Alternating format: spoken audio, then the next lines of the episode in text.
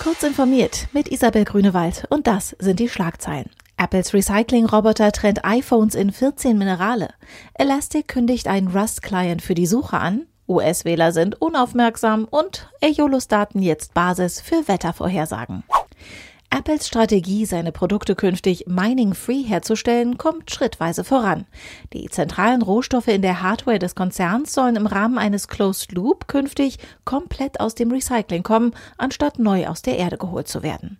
Ob das ambitionierte Ziel erreicht werden kann, hängt auch mit einem Gerät zusammen, das der Konzern Daisy nennt. Dabei handelt es sich um einen Recycling-Roboter, der Millionen iPhones zerlegen kann.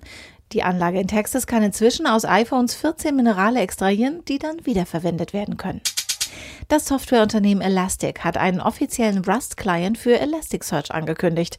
Die Software befindet sich noch in der frühen Entwicklung und hat derzeit Alpha-Status. Motivation für den Client ist die wachsende Beliebtheit der Programmiersprache Rust, die ursprünglich im Hause Mozilla entstanden ist. Grundlage des Rust-Clients ist die REST API von Elasticsearch und XPack. Kurz vor der ersten US-Präsidentschaftsvorwahl am 3. Februar in Iowa wirft eine neue Studie der University of Michigan Fragen über die Hackbarkeit von Wahlcomputern auf. Das überraschende Ergebnis, die Wähler selbst könnten ein Sicherheitsrisiko sein. Das berichtet Technology Review. Zum einen überprüften die meisten Wähler nicht, ob ihre Stimmabgabe korrekt registriert wurde, auch wenn sie nach der Stimmabgabe einen Papierbeleg ihrer Auswahl zur Kontrolle erhalten.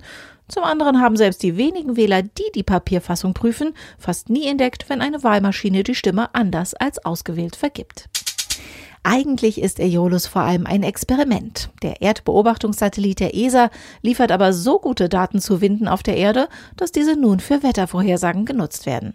Es sei höchst ungewöhnlich, dass die Messergebnisse eines komplett neuen Satellitentyps derart schnell für die operative Nutzung bereit seien, ordnen die Verantwortlichen des Europäischen Zentrums für mittelfristige Wettervorhersagen diesen Schritt ein. Diese und alle weiteren aktuellen Nachrichten finden Sie ausführlich auf heise.de.